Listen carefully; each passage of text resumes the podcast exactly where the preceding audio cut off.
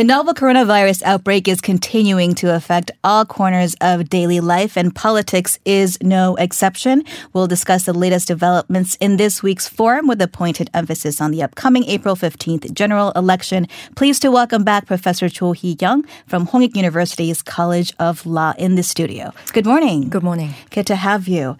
So the novel coronavirus is also affecting the way that candidates are getting out their name and their faces out there, and as campaign season does continue, albeit perhaps a little less loudly. But let's talk about some of the ways that we've seen the impact. For example, an official at the election camp of the main opposition United Future Party's Yang Geum-hee, who is trying to run in the April 15th election, tested positive for COVID-19 after he had passed away.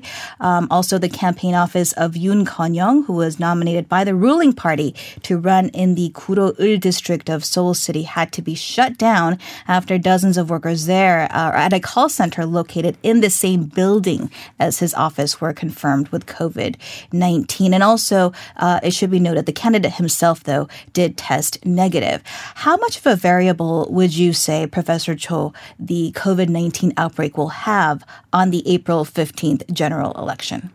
Obviously, this is going to be a huge variable, especially after the very recent outbreak that we had in the Guro district in that call center. And we don't know how many of the call centers around the country that may be affected in a similar way. I don't think this is going to be an isolated incident.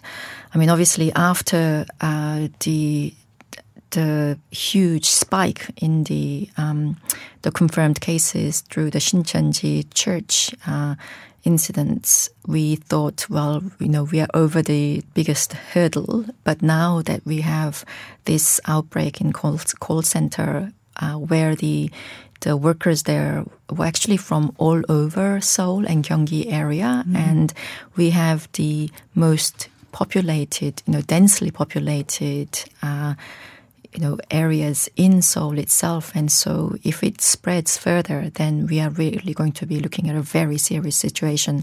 You've also alluded earlier that how the campaign method by candidates has changed, possibly for the better. But this really does disadvantage new candidates. And both of the major parties were really trying to sort of inject fresh blood, in their candidature. And so that's actually going to disadvantage new candidates as opposed to incumbents. So that's another way that it has affected the upcoming election. Right. One of the changed ways that I noticed this week were high-profile lawmakers actually getting out there with fumigators and sanitizing public roads, which I guess the effectiveness of actually sanitizing is coming into question. But of course, players also like Ahn Cheol-soo being down in Daegu, the episode center, that also has attracted some attention, right? Right. I think the case of Ahn Cheol-soo is possibly, one of the few kind of positive developments, because he's actually gaining in support as a result of his volunteering activities in Daegu. As a former doctor, whose license is still valid, as I understand it.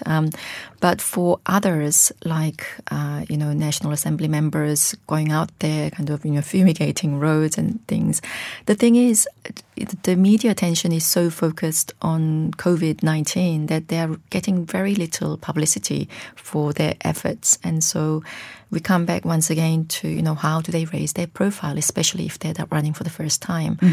And also because of the high risk of contagion and infection of this virus, I think the turnout is going to be really low. And so the outcome is going to depend very much on how much all parties are able to really engage their support base and really get them to come out on the election day, as well as those who have been apathetic to the election so far. So you mentioned turnout. I mean, the National Election Commission did say earlier this week that they would allow those who are being hospitalized or in quarantine because of the virus to vote, I guess, from wherever they are. Do you think that will have a positive effect in voter participation? To some extent, possibly. It's a bit like, postal ballots in normal general elections. But the period in which you can enroll for, that kind of being able to cast your vote away from the ballot boxes is actually quite limited. I think it's only over a period of 4 days between 24th and 28th of March. And but the election is actually on April 15th. Exactly. So there is, more than 2 weeks to go until the election. What happens if you actually contract the virus? That. Yeah. That's right. So I think that effect is going to be quite limited. So legally speaking, is it possible to postpone a general election on an epidemic? Well, there is a provision in the election law that provides for postponement in the event of an act of God or similar. But the question is, can we categorize this COVID-19 outbreak as an act of God? Back in 2009, when we had the SARS outbreak, we had some by-elections that were being held in October. And although we had something like 700,000 cases of SARS back then and more than 250 deaths, the by-election still went ahead. And the other thing is the person who makes the decision is the president. It's not the Electoral Commission. It's not the National Assembly. It actually depends on the president himself, whether he decides it should be postponed or not. But I think if he makes a decision to postpone at this point, there's going to be a lot of, allegations that this is a political act rather than looking at it in terms of preventing, further spread of the infection. And so he would be very wary of making that kind of decision. Coming back to, make the question of is it possible to postpone it? It would depend on whether it can be categorized as an act of God. I think there is arguments both ways, but I think it would be quite difficult for the Electoral Commission at this point to say, even to advise the president, we should postpone it. Especially, I guess, the case numbers are falling on a falling trend at the moment. Let's go ahead and bring in another voice to our discussion. Joining us on the line is Scott Seaman. He's the Asia Director at Eurasia Group. Hello, Scott. Hello.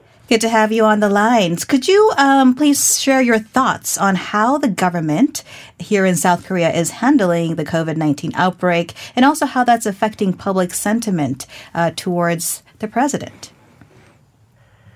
So it's been very interesting to watch from outside South Korea how the government there has handled it.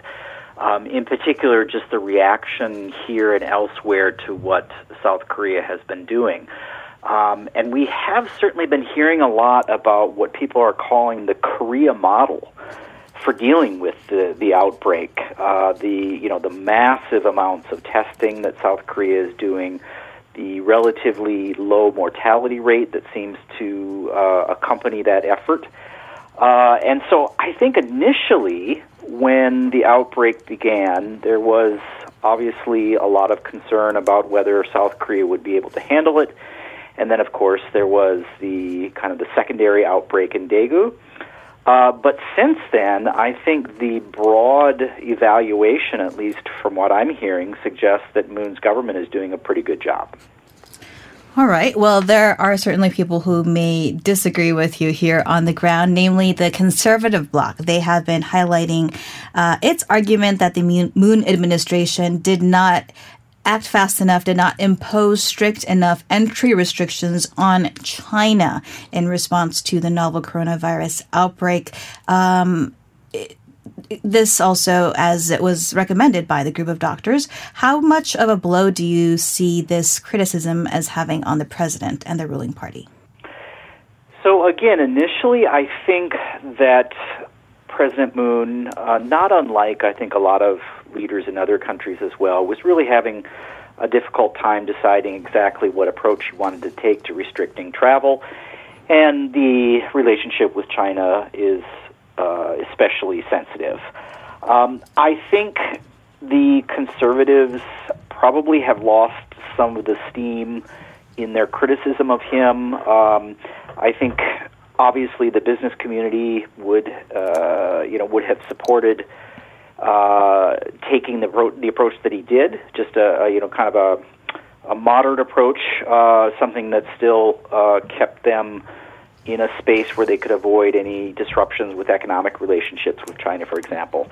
So I think it was something that was a much bigger problem initially, but I have not seen it be as much of a problem now, especially, as I said, because it seems like the South Korean government as a whole is doing a pretty good job with this problem. And Professor Cho, I'd like to get your thoughts on that, too. How do you think his response, Moon Jae-in administration's response, is affecting public sentiment? You know, I think there's been a couple of missteps made by the administration, even though I think it has been doing a pretty good job so far. The first point is that it didn't act quickly enough and in a more comprehensive way that Taiwan did. For example, when we initially became aware of this outbreak of novel coronavirus in Wuhan, China. And the second thing is that, and I think this is where a lot of people have been vocally criticizing the government, and this is to do with the face masks. You know, it's a really basic thing to actually determine the capacity for supply and the market demand for a product before you declare that. Simple arithmetic. Yeah, exactly. And, you know, even from epidemiology point of view, not everybody needs to wear a mask, especially in those early days when, you know, the virus could have been contained if we had taken some other steps. And notwithstanding that, you know, with these public officials sort of going on air, or make sure you wear a mask when you're going in public places, etc., I think that was sort of not really managing the situation very well. And the fact that President Moon had actually declared that, oh, we think the outbreak is almost over, maybe 8 days into, you know, it before the 31st super spreader in Daegu came to light. Those were kind of missteps. And the testing, the containment efforts, etc., they have been all going very well. But with this tertiary outbreak now in Guro, I do really wonder whether we are past that stage of trying to trace every single case to its origin, particularly given that, you know, with this Guro outbreak, we have more than 100 confirmed cases. They've all been on public transport. We have no idea how many people they've been in contact with. And now we know that the virus can actually survive on certain surfaces for more than 48 hours. So we actually don't know. And so possibly this is a time when we need to change our direction in terms of how we respond to this current outbreak. For example, even countries like Germany have acknowledged that more than half of the population might get it. The problem is, how do we manage the speed of contagion? If we can manage it so that the public health facilities can cope, then we'll be okay. But if not, and if we become overwhelmed, then we'll have a situation like Wuhan in the initial stages.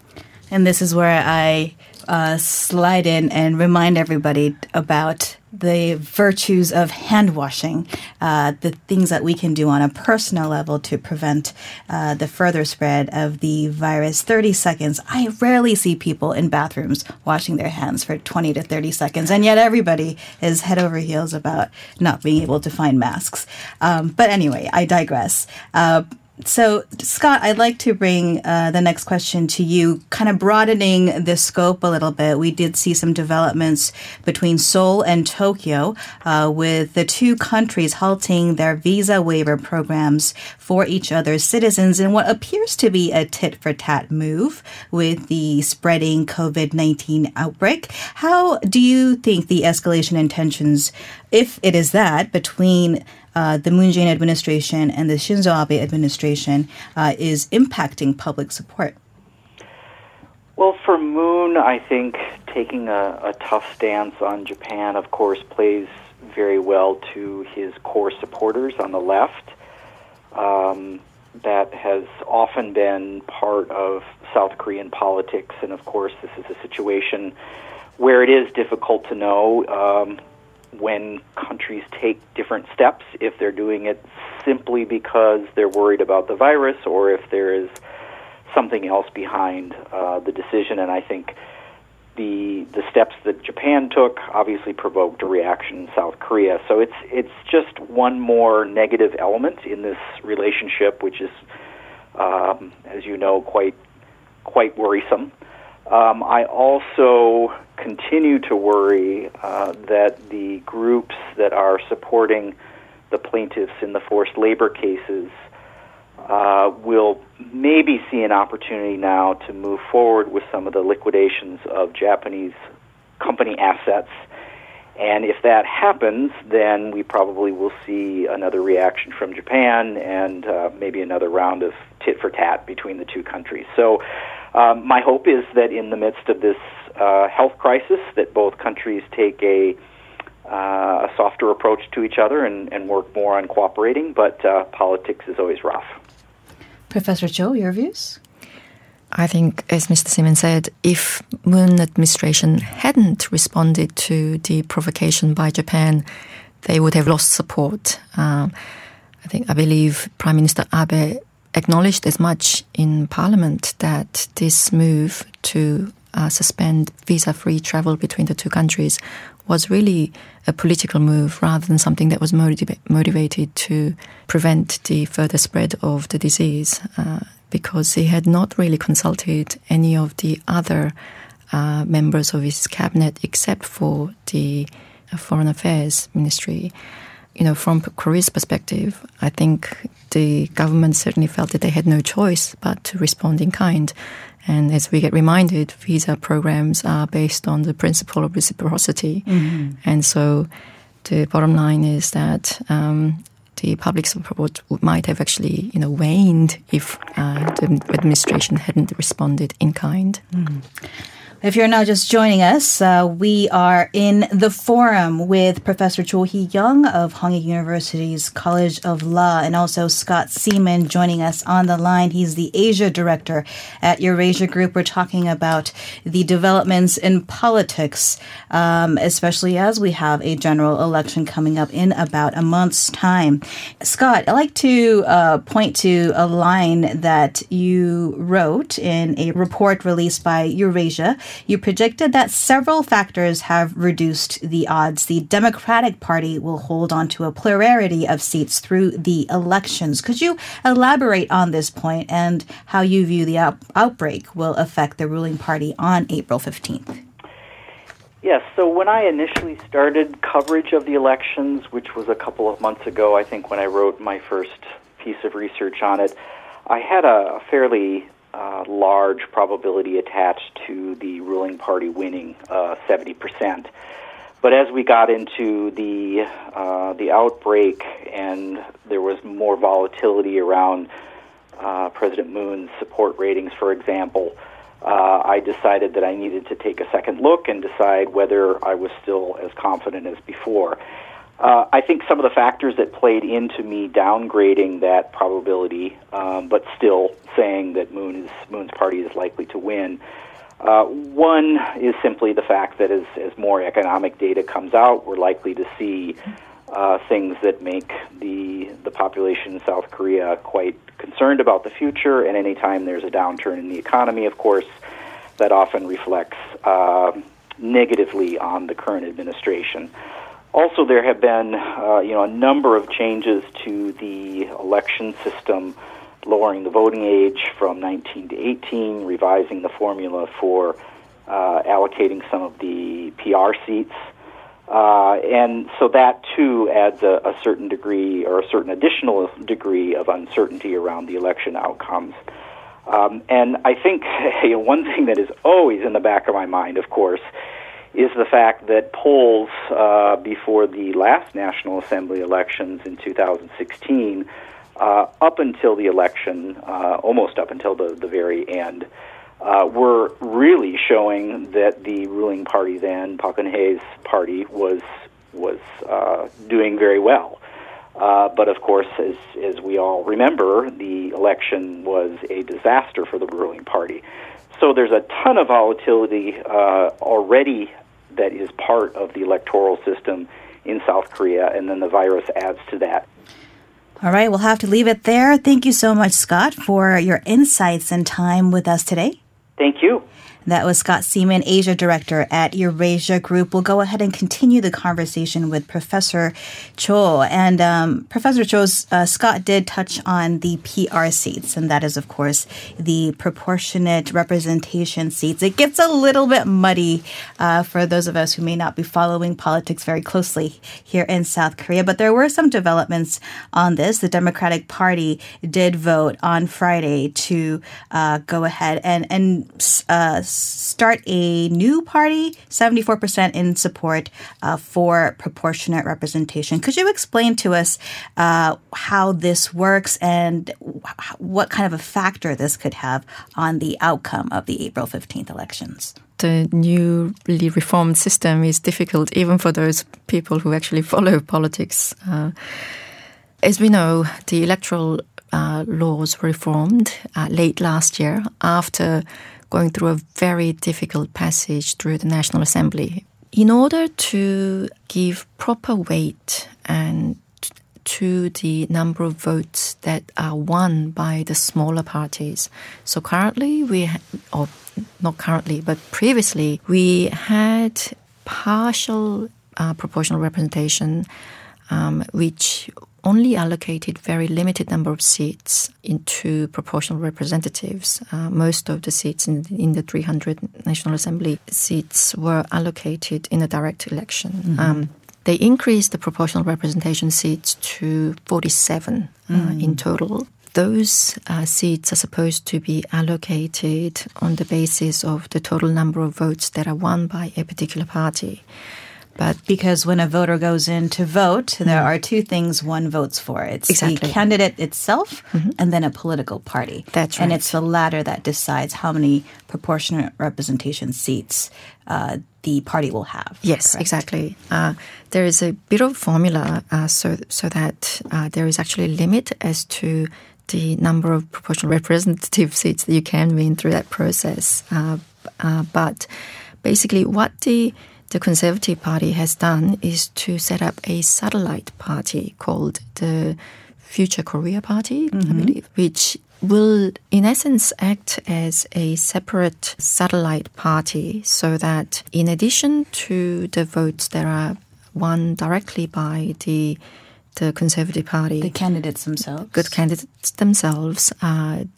satellite party will also have votes allocated to them. And that will translate into seats in the National Assembly, which would be in a greater number in total than if the Conservative Party was running simply on its own for both the directly elected candidates and also for the proportional representative candidates. And by some calculation, based on the current poll data of how much support the Conservative Party has, it's likely that there will win up to 30 proportional representation seats. And that's actually the maximum that any one party could get. Mm. And so if that happens, it really looks like the Democratic Party will not have plurality in the National Assembly. And so they've really had to kind of revise their strategy after heavily criticizing the Conservative Party for undermining the hard for reform of the election law and accusing them of playing dirty tricks and so forth. Because the main opposition party, the United Future Party, had gone ahead and created a satellite party for itself first. Yes. So now they're just following suit. They are. And the thing is, we should have actually, I mean, we knew that there was this kind of loophole. Even when the law was being passed in the National Assembly, apparently the Conservative Party, the United Future, now named United Future Party, had said that, well, if this law is going to go through, then we are going to create a satellite party. But the Central Electoral Commission should have really put a stop to that, as in they shouldn't have approved a party that was set up for the specific purpose of acting as a satellite party to increase the proportional representation seats for a main party, which is completely undermining the actual intention behind the law. Which is to give more representation to minor parties. Correct? Exactly, right. Yes. Obviously, there will be many developments on this front in the 4 weeks or so to come, so we'll be watching it very closely. Thank you so much, Professor Cho, for joining us and sharing us your insights today. Thank you very much, and everybody, keep healthy.